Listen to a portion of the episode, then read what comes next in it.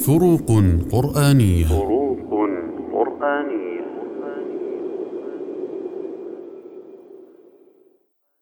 الفرق بين الصلب والصلب.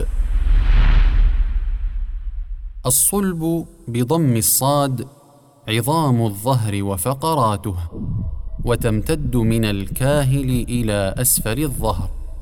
كما في قوله تعالى عن خلق الإنسان خلق من ماء دافق يخرج من بين الصلب والترائب وجمع صلب أصلاب كما في قوله تعالى وحلائل أبنائكم الذين من أصلابكم أي من نسلكم وذريتكم.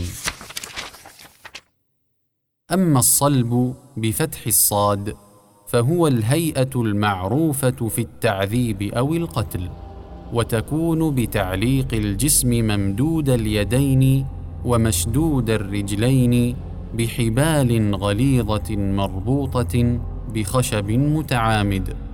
ومن ذلك ما توعد فرعون السحرة الذين آمنوا بموسى عليه السلام فقال فلأقطعن أيديكم وأرجلكم من خلاف ولأصلبنكم في جذوع النخل ولتعلمن أينا أشد عذابا وأبقى.